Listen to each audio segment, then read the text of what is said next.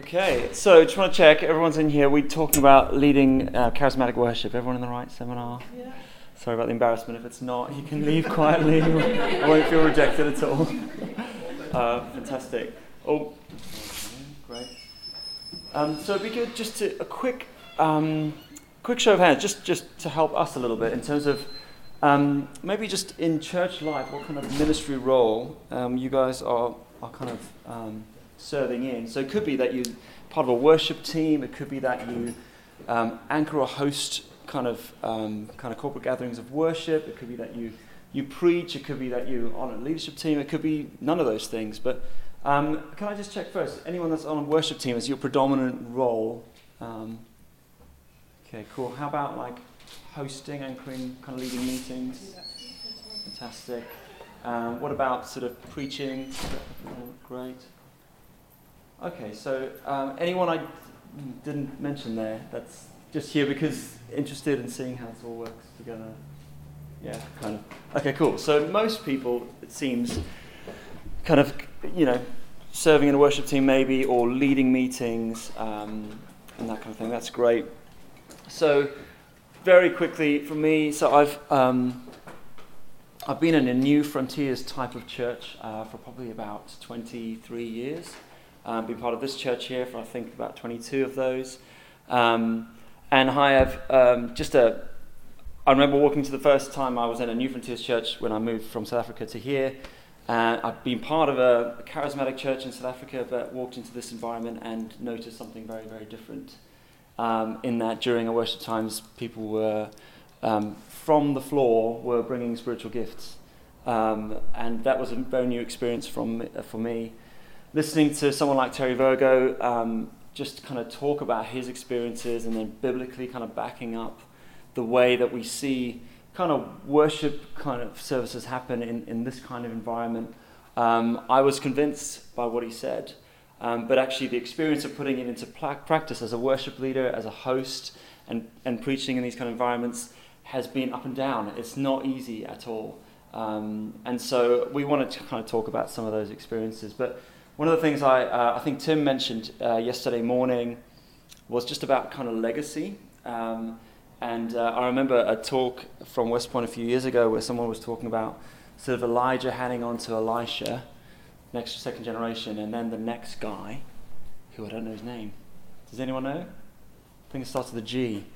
The guy that Elisha handed on to, we don't know about him, probably because nothing really happened after that. And so it's just like a bit of a, a, kind of warning, I suppose, just to think, you know, we, a lot of us are kind of second generation, maybe third generation within the New Frontiers kind of movement of churches, but we've got a beautiful legacy um, that we want to preserve and hold on to and protect. And so, and so that's some of the stuff we want to kind of talk into as well. But I want to uh, invite my friend Priscilla. Priscilla and I have been leading worship together for know, yes. 15 years or something like that.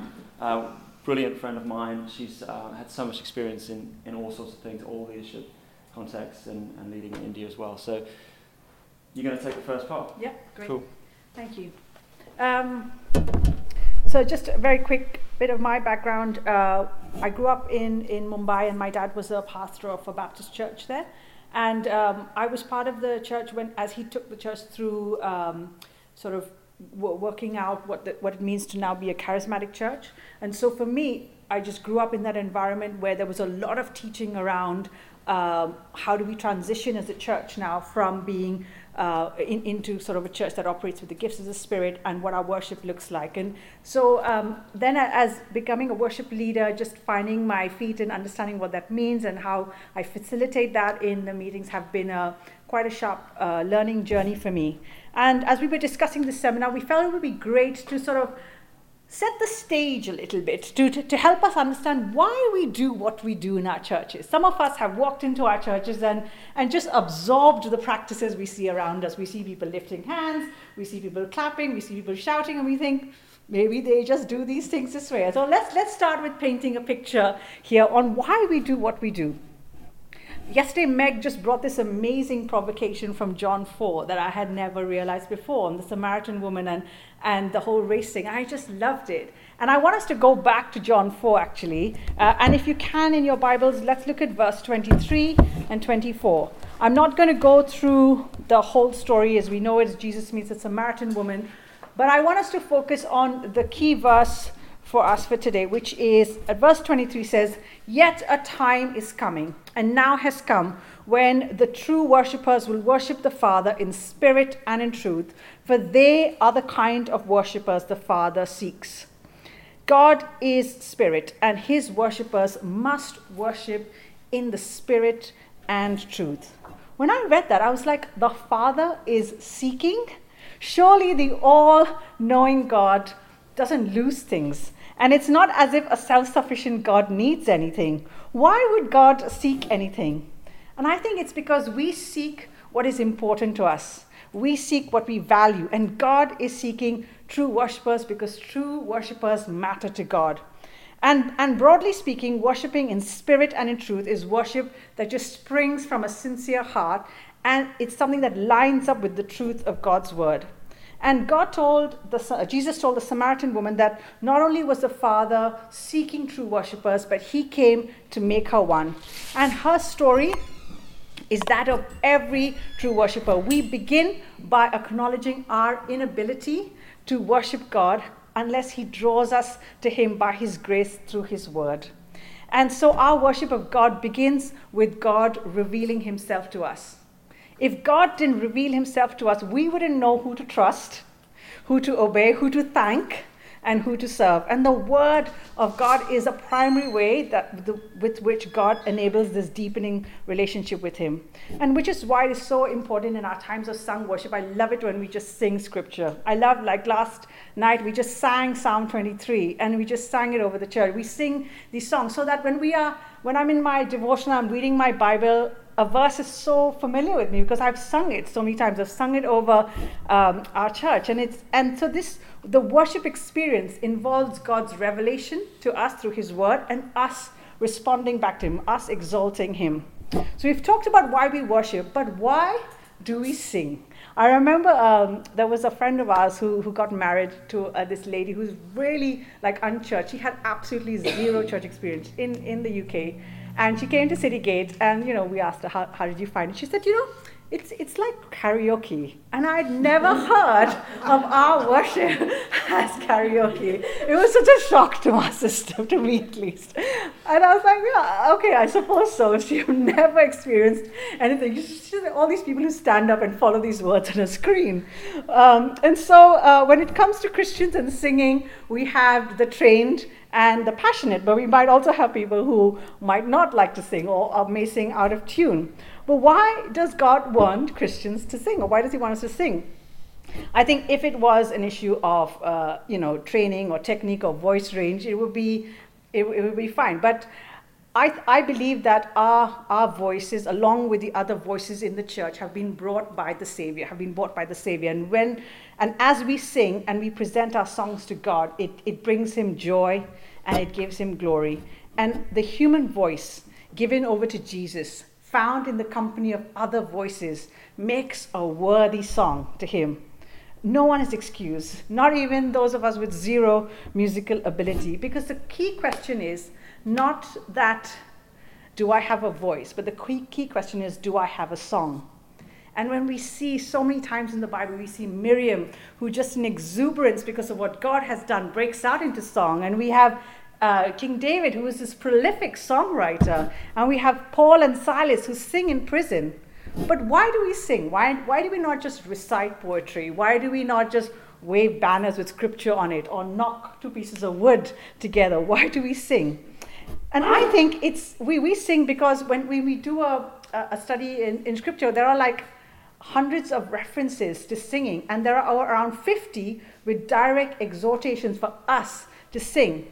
But I also think it's because the, the Trinity are involved in singing. We have that verse from Zephaniah 3 17 that says, The Father rejoices over us with singing. We have, uh, we, we read that Jesus sang at the Last Supper, and he probably sang every week at the synagogue. And in uh, the, the Holy Spirit, we see in Ephesians 5 that says, singing psalms, hymns, and spiritual songs is just so tied to being filled with the Holy Spirit that we don't know what's the cause and what's the effect. God wants us to sing because He sings. And we may not have a voice, but we definitely have a song. And so, what are, I would just really like to encourage you. So, what are the songs that you are singing over your circumstances? I always, that's like my go to place. Every time I have like a difficult moment, I just go back to worship. I said, What am I singing now? What am I singing over this right now? What am I claiming victory for right now? And it's just because I know that God has, God has always given me a song to sing. Um, and God, I know, can bring healing through that.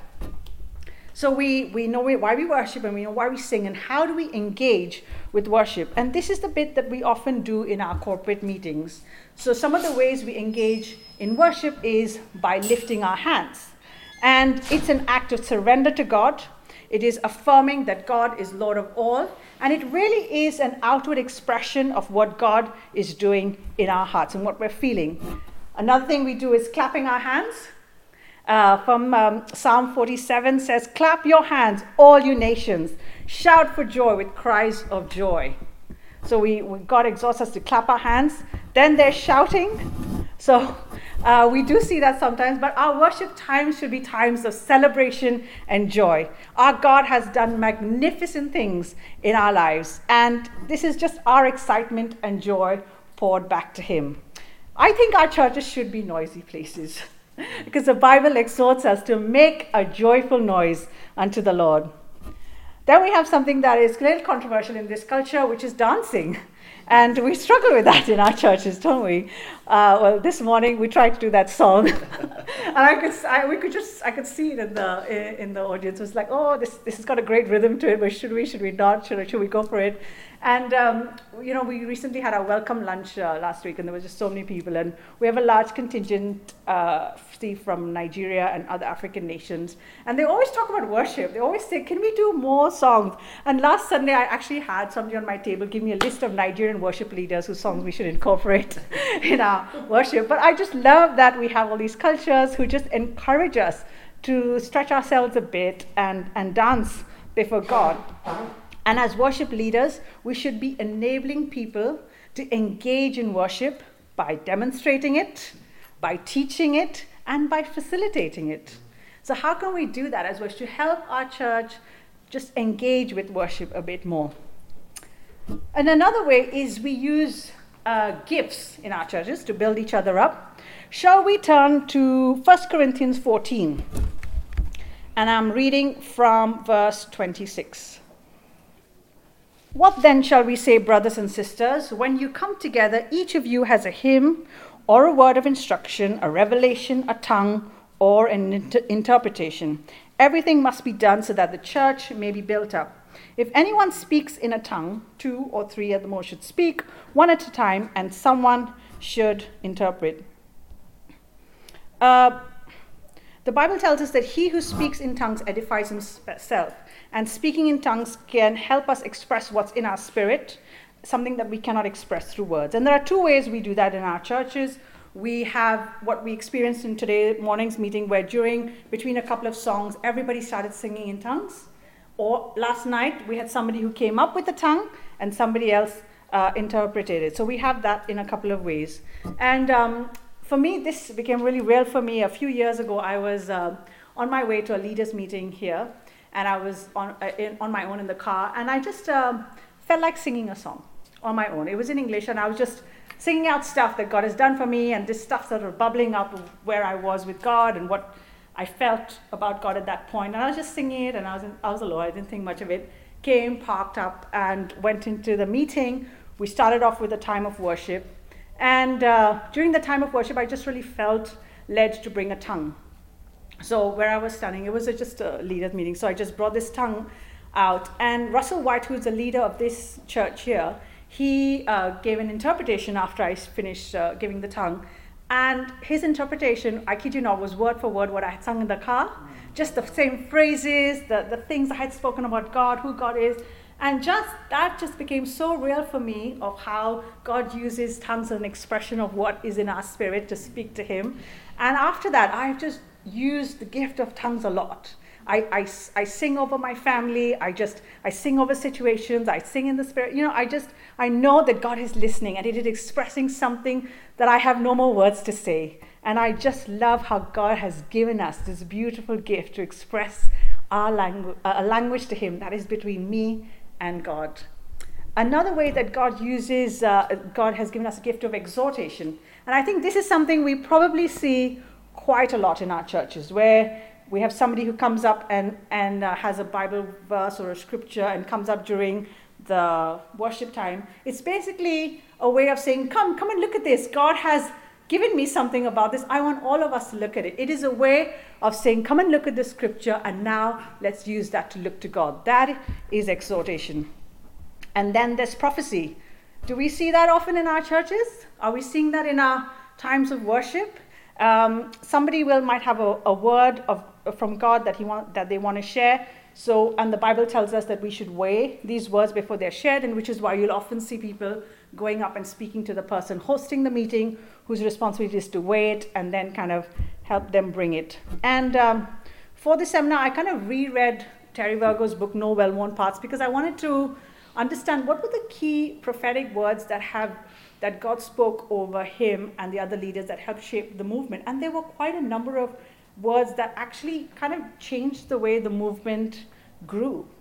Uh, and I had a quick chat with Guy at the weekend as well. I said, What were some of the key words? And he couldn't remember the thought, but he said there have been words that came in at the time that just kind of helped shape how commission was developing. And and I just love the way that God uses the prophetic to open doors for God to do something in our lives.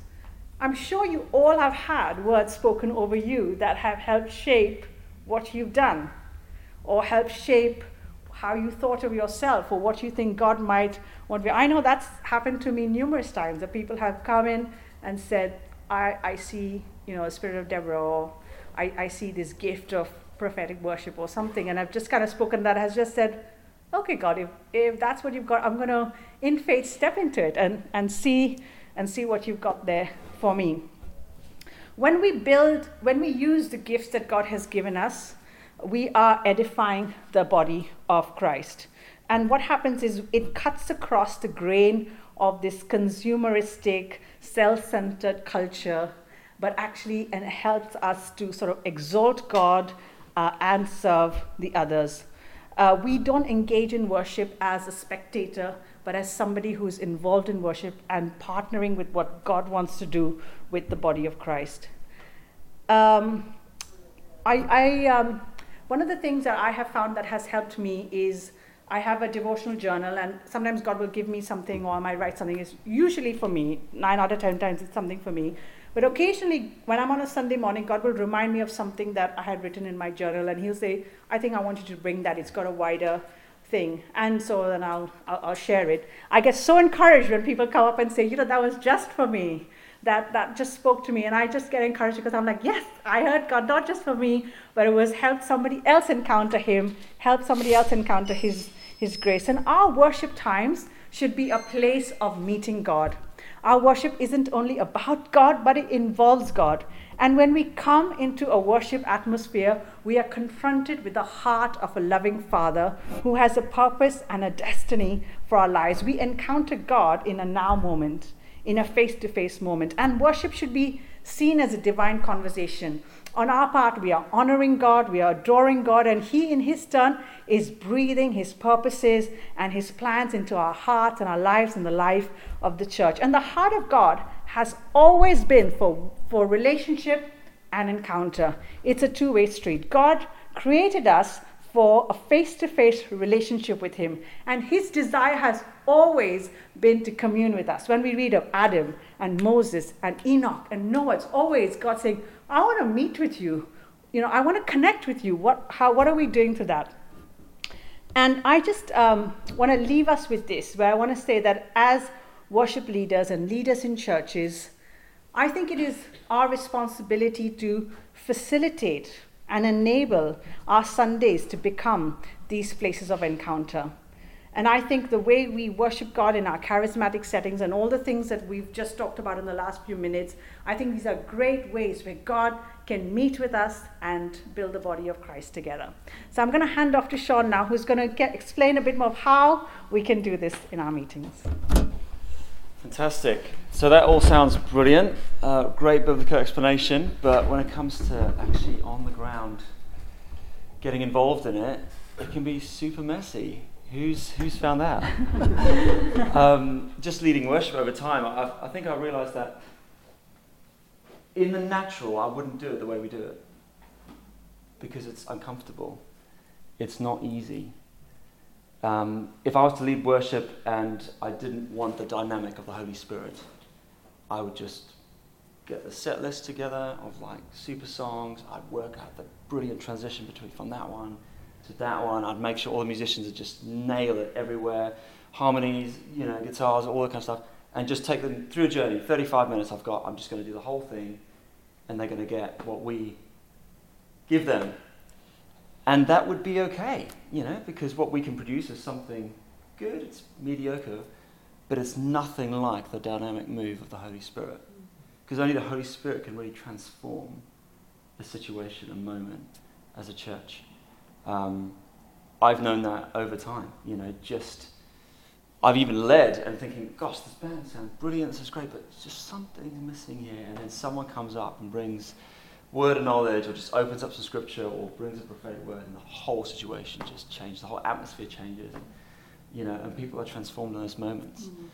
But it's messy. It's really messy. If you if you're in a worship team here, um, you you will know this full well. If you're a worship leader, particularly, like you'll you'll be preparing in the week and, and, and you'll kind of get some songs together and then you'll talk to your band and you communicate everything and all the keys of the songs and all the kind of way you want to do it and you get to the Sunday and you go, you start people on the journey, and then some, you know, someone brings a contribution that just takes it off in a different direction.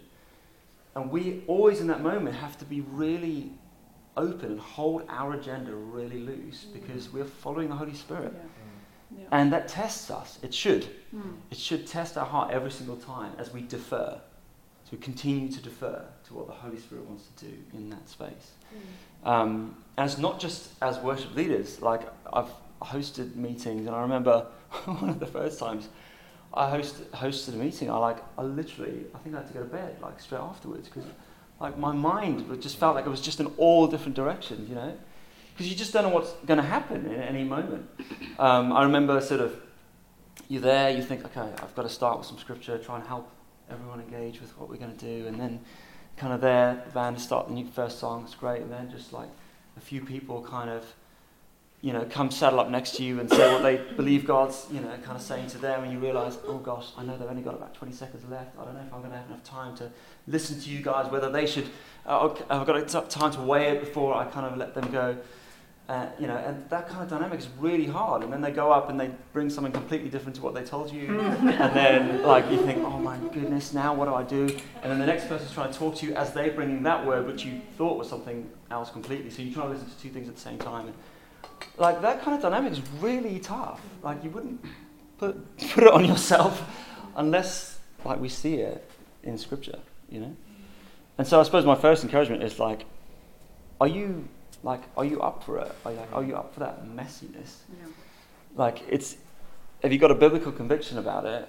But I hope it doesn't just stay on the pages of the Bible. Are you trying to see it happen in your church? Do you have that kind of expectation and wanting to honor the person of the Holy Spirit in our meetings because he's the only one that can really transform.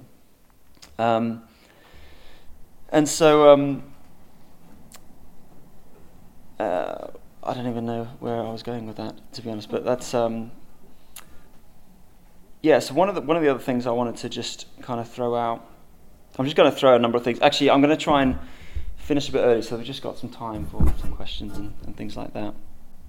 Um, I think one of the things that I um, I learnt quite early on was from uh, when I was playing drums when I was like 16. Um, worship leader at the time, he would only prepare two songs and uh, would go into a Sunday context and he'd do the first two songs and then just wait for someone in the congregation to maybe start a song or something like that. And it was like it was like really like exciting way to kind of learn how to do that kind of style. Um, and it, though like I don't do that, and I, am not suggesting that that is the way to go, but it really taught me something about really trusting uh, and valuing body ministry. Mm. Um, and it made me realize that it's not as if he wasn't preparing. It's not as if that worship leader was saying, oh, I don't need to prepare, I'm just going to wing it, I'm just going to go into Sunday. What he was actually doing is he was preparing based on a goal, and that goal was, I want to follow what the Holy Spirit's doing. And I want to facilitate a culture where people know that what we want to do is what 1 Corinthians 14:26 says. Everyone comes with a, heart, a hymn, uh, a song, a spiritual song. Um, and so when I'm kind of practicing at home, I'm, I'm doing everything I possibly can musically. Like, I really want to hone my musical skill. I want to be able to know songs roughly off by heart if I can. I want to know how I'm thinking it might transition quite easily. I want to make sure I can hit the melodies and if I'm helping with harmony, all that kind of stuff, so that that kind of stuff almost becomes secondary, so that I can really focus on what God is wanting to do in that place. Because when you, if you lead, if you led worship here, there's so many things that you have to think about. I mean, you have to lead a band of musicians. Um, you know, you have to you have to be communicating with the host and you have to keep an eye on the time. Sometimes you have to think, when are the kids going out? You know, there's, there's loads of kind of that, that kind of stuff to think about. Sometimes some of you were playing with click tracks and multi tracks. It's just like tons of stuff that can just so distract us from the biggest goal you, you have as a worship leader, which is Holy Spirit, where do you want to take this? You know, where do you want to go? And if the musicality kind of stuff becomes secondary, then you're way more in tune and, and able to, to hear what the Holy Spirit's saying. So some people think, oh, it's like, well, you either lead by the Spirit or you kind of, you know, are really good as a musician, or you prepare and you practice. It's not. It's you practice in a way that prepares you to lead by the Spirit. Mm. Um, and I think it's really key for us to, to kind of remember that. Um, so prepare yourself for a meeting, whether you're hosting a meeting or, or, or, kind of helping a worship team, prepare yourself. Get before God, as, as Priscilla's saying. Um, practice, obviously, skills that are going to help you in that environment, but what is the Holy Spirit saying? Then preparing a team. So, in a worship context, um, it's one thing to come prepared yourself, but if you're leading a team of people and they've got no idea where you're going to go, what you'll find is you like you notice this. Oh gosh, after that song, I feel like maybe the Holy Spirit's going to like take a moment. I just want to be ready for that. And so you kind of go into that moment thinking, "Yeah, I know what's going to happen here," um, and you go into it, and um, you might like lead a prophetic song or something like that, and you just really notice like, "Where's my band?" like they're just nowhere, and then you realize. Why on earth didn't I communicate to them that I was at least had the intention or thinking, I think, you know, this might be a moment for us. So, guys, please be ready for that. This is the chord sequence. If you just kind of keep that going and let's just see what happens. At least then they're prepared to kind of come with you and you've got that momentum with you. And for so many years, I led like just as a solo kind of worship leader, um, just in my head, whereas actually communicating, bring people on the journey with you, um, is really helpful in that kind of environment. Um, I'll just kind of, uh, there's so much you can talk about practically, but I just want to finish with this. And I think whether you're preaching, uh, hosting meetings, in worship teams, or, or any other environment, we need to remember that the Holy Spirit is a person. Mm-hmm. And Scripture talks about in ways that allow you to see the Holy Spirit is sensitive. Um, and if we think of like our human interactions and you think of someone who's sensitive, um, there's a positive view of sensitivity, which is someone who's sensitive uh, might not be abrasive or they'll read the room and kind of adjust and, you know, and that's a positive way of looking at sensitivity. But sometimes, as, oh, that person's sensitive can be seen as a negative thing, right? It's like, oh, you know, they might not like the atmosphere and, and, and that kind of thing, or they might be easily put off or grieved. Um, but often we don't think, well, the Holy Spirit is sensitive. So the Holy Spirit is sensitive. Um, so, in a positive sense, He doesn't try to control you, He doesn't bulldoze into the room and just take over. Um, but also, there's this analogy that's used in Scripture that the Holy Spirit is like a dove. And if you, if you think of a dove, it's one of the creatures which is probably the most sensitive to atmosphere and environment. If a dove settles anywhere, there's a jolly good reason. And if something spooks that dove, it'll fly away pretty quick. It's not like a pigeon who, you know, you can't kind of do anything to get rid of it. Um, a pigeon will adjust to an environment and make its way, you know. But a dove will only stay around in an environment where it is, I don't know, welcomed. There's an atmosphere that's good for it. And it's interesting that the Bible talks about the Holy Spirit as a dove. Um, are we facilitating an environment where the Holy Spirit wants to dwell among us? Um, I, I, talked about this, this kind of idea of like if, if a dove somehow just you know we had a window open and a dove decided to kind of kind of you know fly into the room and settle on my shoulder. I think all of us would be kind of checking out the dove, right? And I would be sort of changing and adjusting the way I move, you know, the way I talk, to ensure that the dove stays on my shoulder. Because um, I don't want the dove to go away. We want the dove to stay here. And so we all adjust to ensure that the Holy Spirit isn't grieved, that the Holy Spirit, you know, he, wants to be among us. And I just wonder how we approach Sunday morning sometimes. And I'll put my hand up to preparing in a way it's just like, right, I got the songs, we're just going to do this, I've had a rough week. Go in, you know, and not really just even consider, Holy Spirit, what do you want to do today? How can I honor you? Mm-hmm. This is your meeting. Mm-hmm. I love you. I want you to be glorified here. I want you to reveal Jesus to these people in this room. I want you to remind us that we are sons and daughters. That's what the Holy Spirit does. And so I'm trying, as I'm leading or as I'm hosting now, to try and ask, Holy Spirit, what do you want to do? I want to do anything that is going to glorify Jesus here. I want you to do what you want to do here. And I think it's changed. Some, hopefully, it's changed the way I lead and the way I approach things. And, you know, yeah, the Holy Spirit's not like this kind of power that you kind of just put your fingers in a wall and like, I'm just going to get. That's not the Holy Spirit. That's not trying to demean Him. Person that we need to honor in our meetings. Um, so I hope some of that kind of stuff is helpful um, from Priscilla and, and some of these practical things. But wanted to create some, um, just some, some time and space to, to hear from you guys. Like, what are some of the, you know, it, it, I, I assume that because you're here and you're part of a commissioned church, you, you believe with conviction biblically that we want to see the gifts of the Spirit in our meetings activated among us because, you know, there's power in that, it's transformative. But I imagine, like some, you know, the 20 years of me kind of going through it, that there's been some ups and downs and there's some challenges and some really good times, and then you kind of feel like you regress back.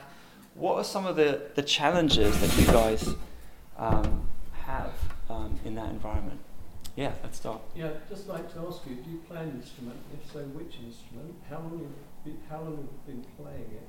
And do you find as the worship leader, it's better to have an instrument, or would it be better for the worship leader not to have an instrument? Okay. Um, so I started playing drums first when I was 16, and then um, probably been playing acoustic guitar for about yeah 20, 20 odd years, 25 years or something like that. So I lead I lead with an acoustic guitar usually. Uh, well, yeah.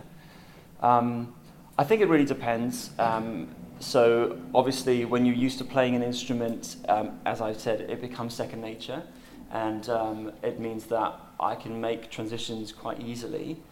But when you are leading without an instrument, you're starting to rely on other people and so that relationship needs to be super good.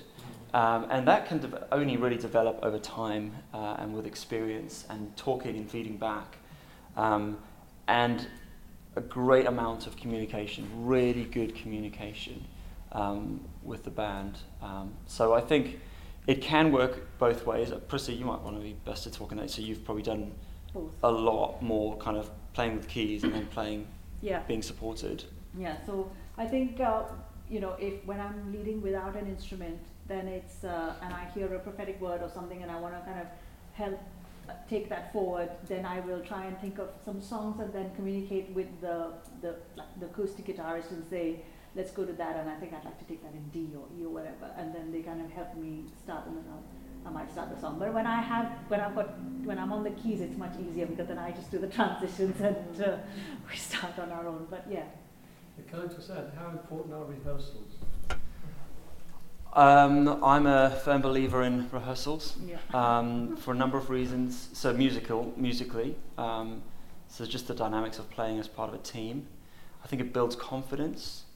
Um, I think it's an environment where you can test some stuff out.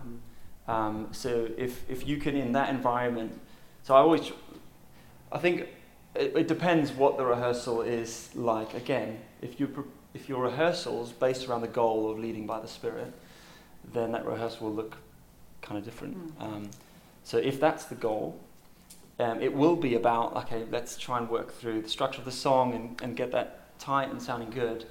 But how about let's give our um, our singers an opportunity to just free flow a little bit, Mm. sing spontaneously.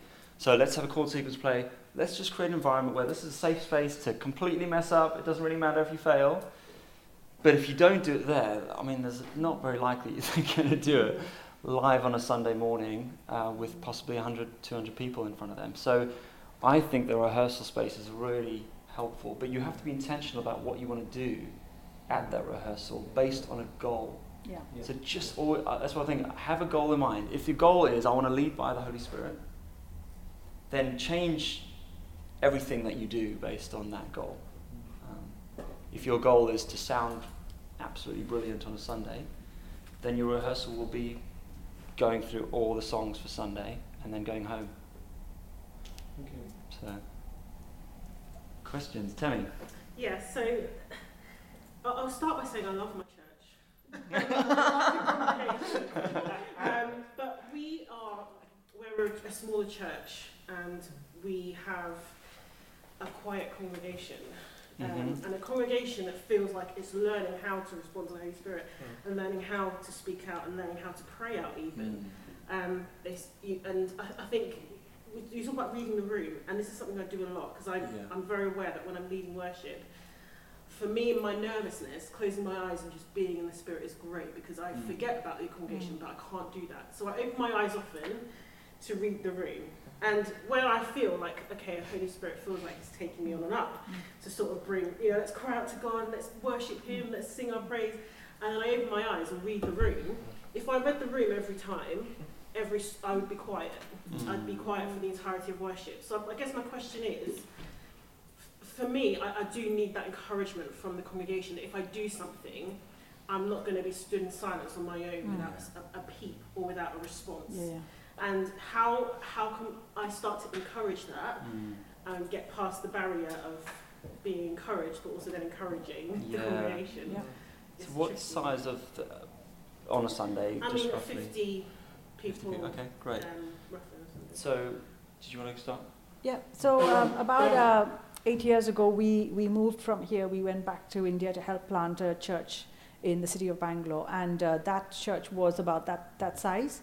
And so one of the things we did as part of it was uh, did a lot of teaching around um, these the you know spiritual gifts. And so I, I remember we did a series of three sundays where I, I taught on various things. And then we started with the preach and then we did worship so that people would just start to get familiar with it. And, and I, had, I hadn't realize, but so many of the people joining our church had come from different church backgrounds. And so it was quite new for them.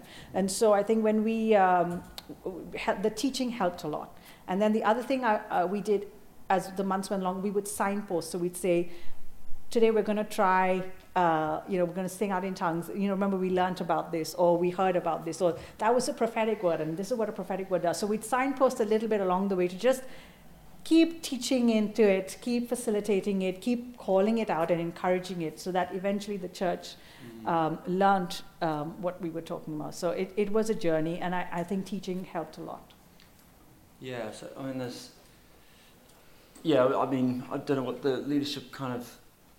Uh, would your leadership team, the leadership team of your church, also sense that we're going on a journey and we're not quite there, or would you say, Um, yes, I think they would. Okay. Um, our our church is like the poster child for a Reformed church.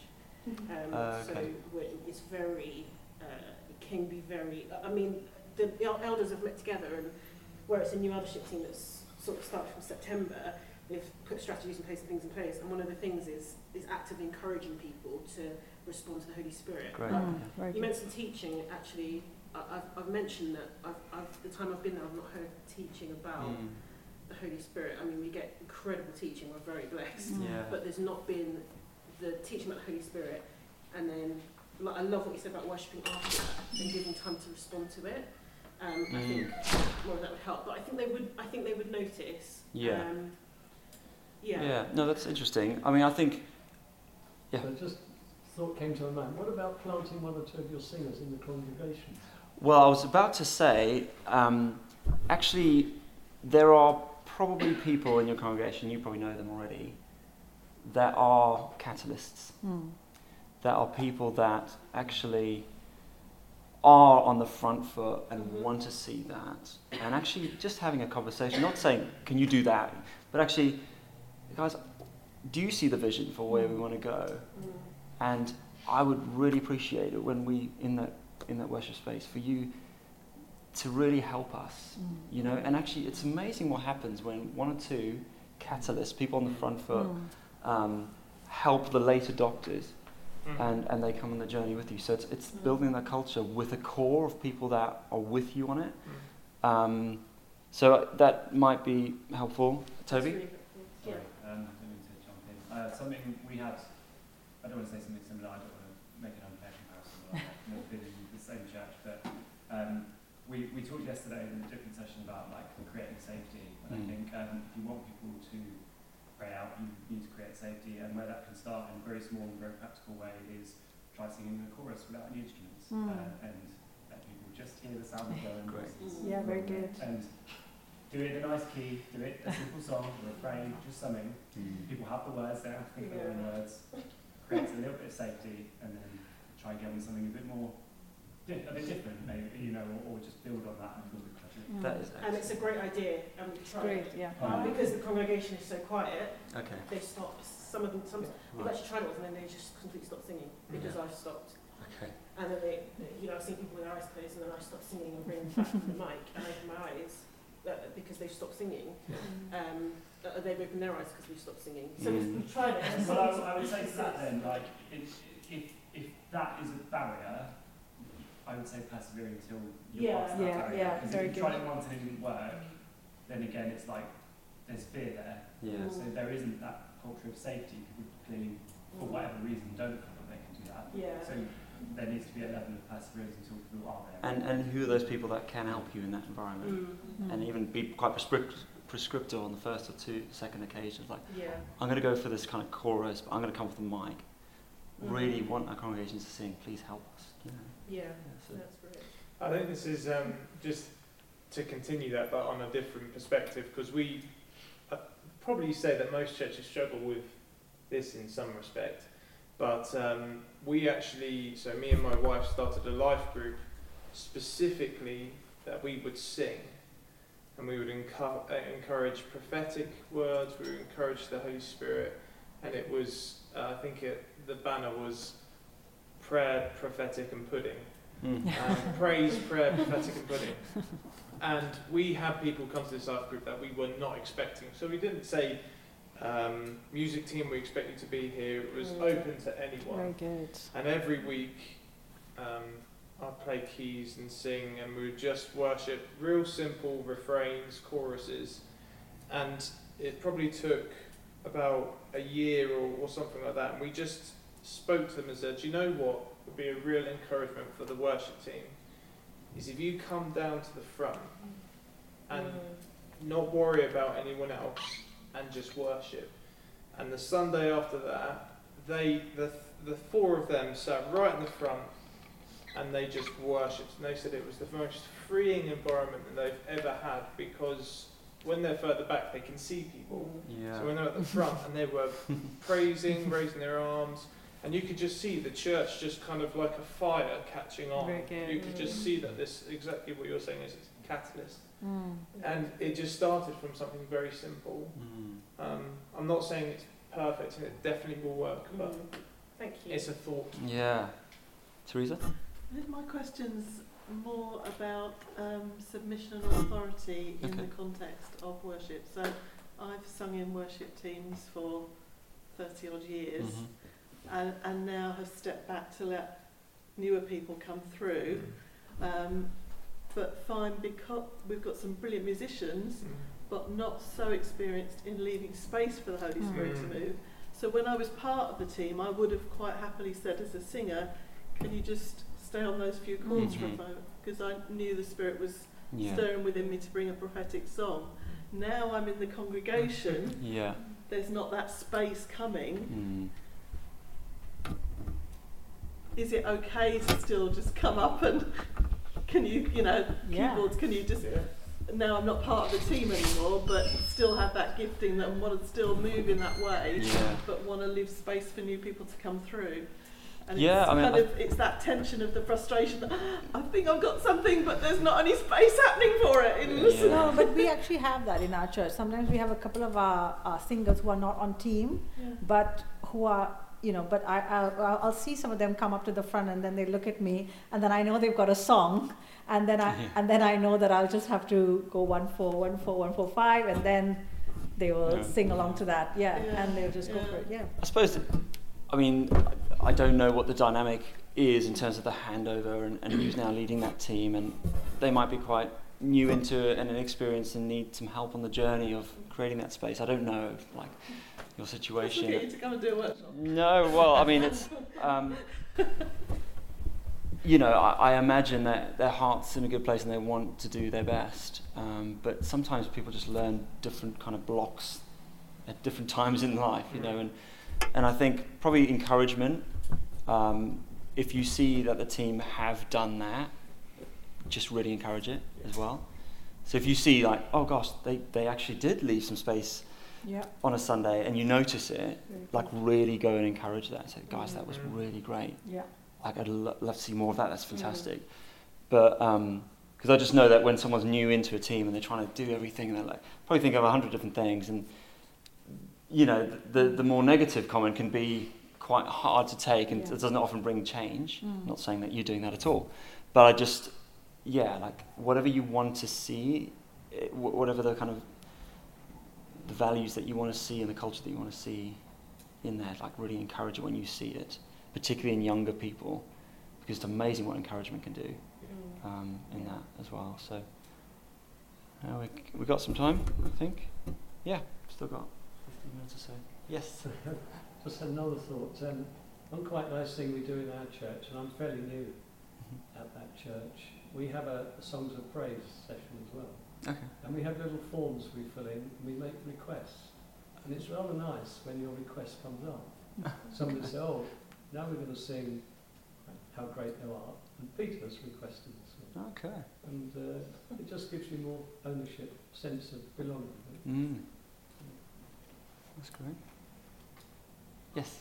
Sorry, um, I just wanted to say a few things that have come up already and it's been really helpful um, because I'm not a musician.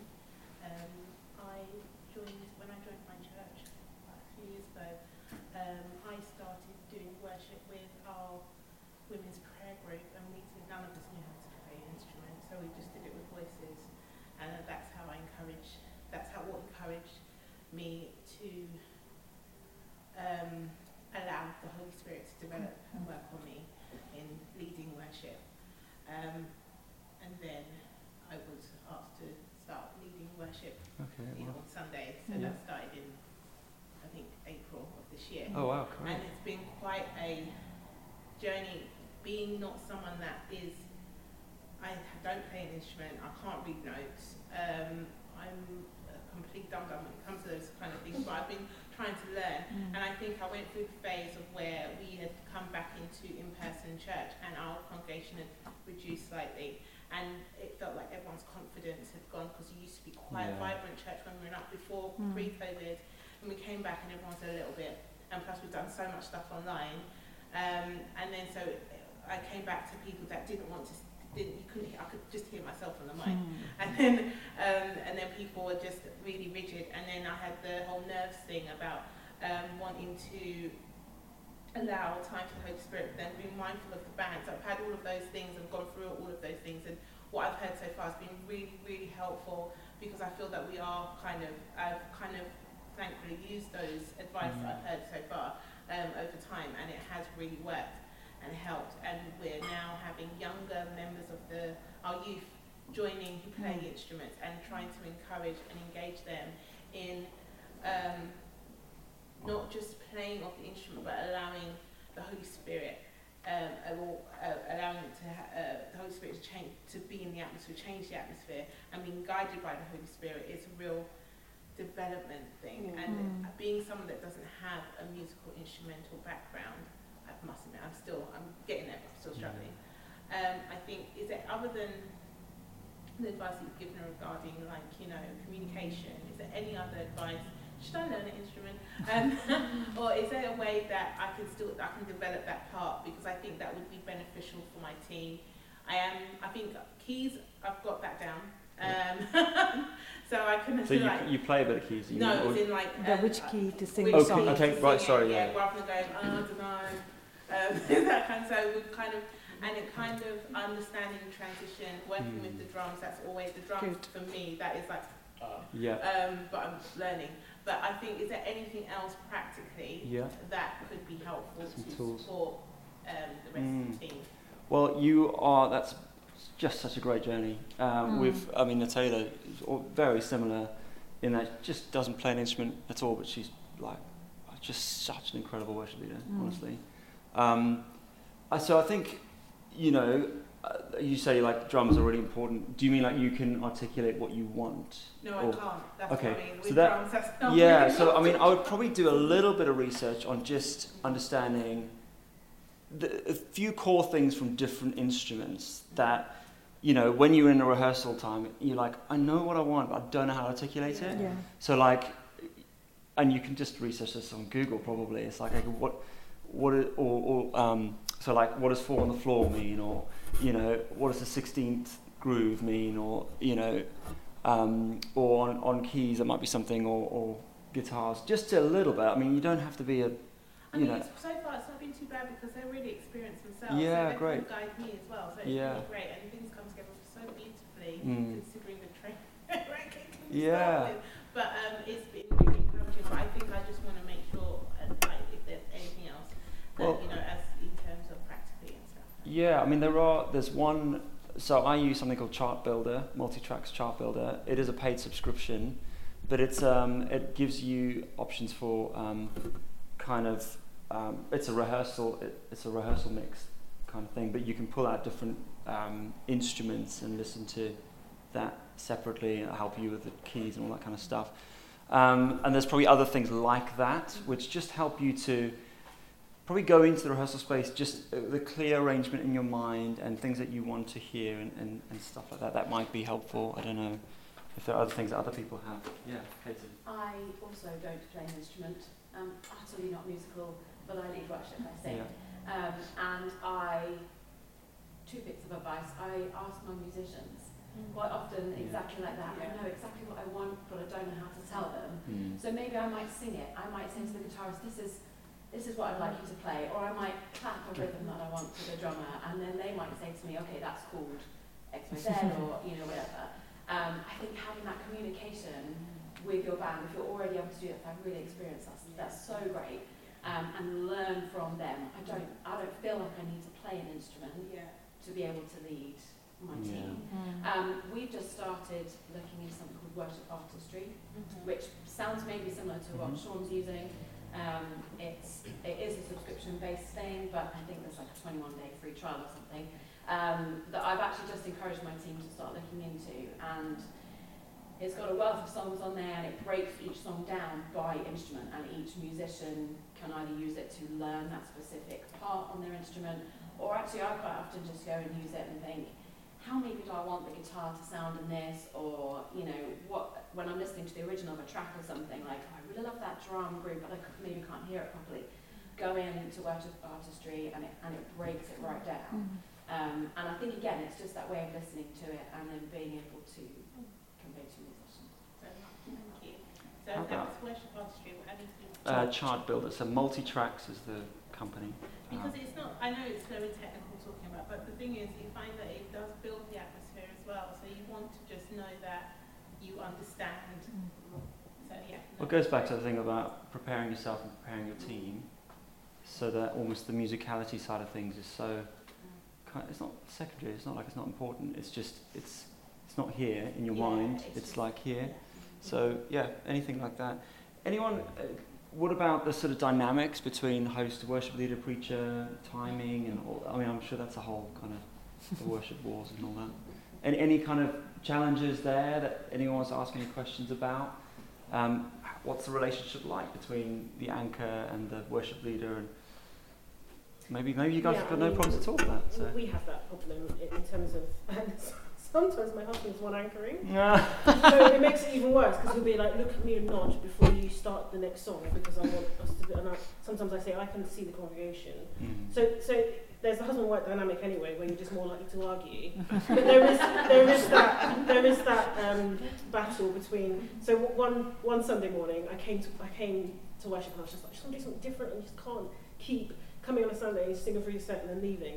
So um, the the guy who was anchoring um, sort of said a prayer and, and said, okay, now let's sing, and then uh, I had in mind to actually for everyone to pray first and for people to raise their voices before we start singing worship. Yeah. And then I had scripture and I did it anyway. Bec- And I thought to myself, his bit was short enough for me to do that. If, they, if we have some anchors who love, who like can go on for quite a while, so then when they're on, I'm just I'm just listening. Yeah. But he gave it a short time, and then at the end he was like, "Ask, let me know what you're doing, so then I'll I'll come back and." And it's just it's learning the dynamic, but Yeah. we definitely have that struggle between Yeah. what the anchor uh, wants to do and then what the worship leader wants to Yeah. do. Who's supposed to call the shots? Yeah, that's good. Toby. Yeah. Sorry. Um, I just, if I, if I, if I can, we've, we've been on a long journey with that. I feel Mm. like we're the other end of it. So uh, if there's anything in this that helps, take it. If it's all rubbish, ignore it. But, um, so I think, I really, I think that I, it was quite tricky, and it, and it sounds obvious now to say it, but it's, it's easy to say, it's harder to act. I think, but I think something a lot of our worship leaders found difficult was um, they were finding that the meeting leader was interrupting their spot. They was like, there, this is my this is my time with the Holy Spirit, and stopping me. Um, and it was trying to move away from that mentality. And no one would say it like that, but I think in right, I've got my songs. And I plan for spontaneity. I'm being really holy because I plan for spontaneity. Suddenly, someone's interrupted and I'm absolutely fuming. Um, like, how dare I? I plan for the Holy Spirit and someone brings the Holy Spirit. And like, it's crazy. But and this would kind of, you know, it would happen. I think um, managing each other's expectations for what, you know, because uh, ultimately they went, well, I feel God saying this, well, I feel God saying this. Like, what, this is crazy. We're not doing so I think what we had, you know, we always talk beforehand. Um, I make, I always make a point when I'm leading, at least, and I'm encouraging my worship leaders to do so. Call the person preaching during the week. Um, where are they going to land? It's not about picking the perfect song, but it, it might be tone. Yeah. It might be. Uh, let you, you know, maybe you don't want to launch into Happy Day when we've just got this Yeah. beautiful ministry on that they're planned. You know, um, and and before the, the meeting on a Sunday, it's little conversations. Are you going to send the kids out this week or am I? Um, Mhm. it, you know, Yeah. sounds like a tiny thing, Yeah. but I prefer to let the meeting leader do it because maybe it's selfish because I don't want to have to think about it and I will forget. But also, um, it, it allows that moment for them to pray over the kids as they leave, and Mhm. perhaps it shows that this is a collaborative thing. It's not the Toby show, and it, I'll let you up when I fancy it. You know, but I will also say, please don't let any contributions up between one and two, or two and three, because we've planned it in this way, Yeah, and, yeah. you know, and I think that's okay to say that. It's Yeah. again confidence and safety of the person you're talking to, Yeah. but Yeah. um, and then say actually, or some mornings I'll say, actually songs three onwards are all in the same key, so I don't really mind what you do. If there's a good space, I'll, I'll be looking at you, I'll be watching between songs, Yeah. do what you feel is right, and then let them do that. That's so good. Yeah, it's just uh, yeah, it's relationship. It's honoring each other. Yeah. Um, it's talking ahead of time, planning it together, collaboration. It's so good, Toby. I, I I, had think- a, f- I had a sorry, so I had a funny incident happen actually. The Sunday just gone. Um, I was singing a song that I set a quite high key on, and I thought I can manage the song, and that's great. I'll do it. So I did it. By the end, my you know my voice is getting tired, and the anchor, I, I won't say who, my husband, and said, "We're going to sing that song again." and I looked at him, and I thought, and he came, and I said, I said, I said, I'm just going to do the last verse. and he was like, sing a significant bunch of it. I yeah. Said, I said, and I said, no. I can't. And my voice actually went so much, I just finished finish worship early because I couldn't actually consider the rest of the set. But yeah, it's, it's difficult. We, we've come to the end of our time. Um, I think just something, oh, I want to pray before we finish, but um, I think in all of this, it's really important that we guard our hearts. Yeah. You know, it's just that there's no space for that kind of bitterness to creep in, and mm. but it can happen. You know, like mm. this is a test. It's quite a testing environment. As I said, like this wouldn't be the way you'd naturally do it mm. because the Bible says it, and because we want the power of the Holy Spirit, we're going to do it like this and it's going to cause us to kind of bump into each other sometimes. But actually, that's an opportunity to love. Yeah. That's why 1, 1 Corinthians 12 is in, or 13 is in the middle of those two other chapters. You know, like it's really important that we everything we're doing is because we love God, love each other. Um, so I hope this has been helpful. Let me just pray for us um, before we go. Um, yeah, Father, thank you so much for our time here together, and uh, thank you just for um, that you dwell among us and that you love dwelling among us. Um, and God, we want to um, honor you um, when we meet together. Um, and I just pray that just anything that was helpful today, anything that was from you, I pray that it would just um, stick with us. Anything that wasn't, just let it fall to the ground, Lord. And I pray for everyone in this room and all of us that we would go away um, just inspired and encouraged, and we'd go back and see our meetings transformed by the power of your Holy Spirit. Uh, help us to lead by your Spirit. Help us to do that in humility, but courageously as well. In Jesus' name, amen. Thanks so much, everyone. Thank you.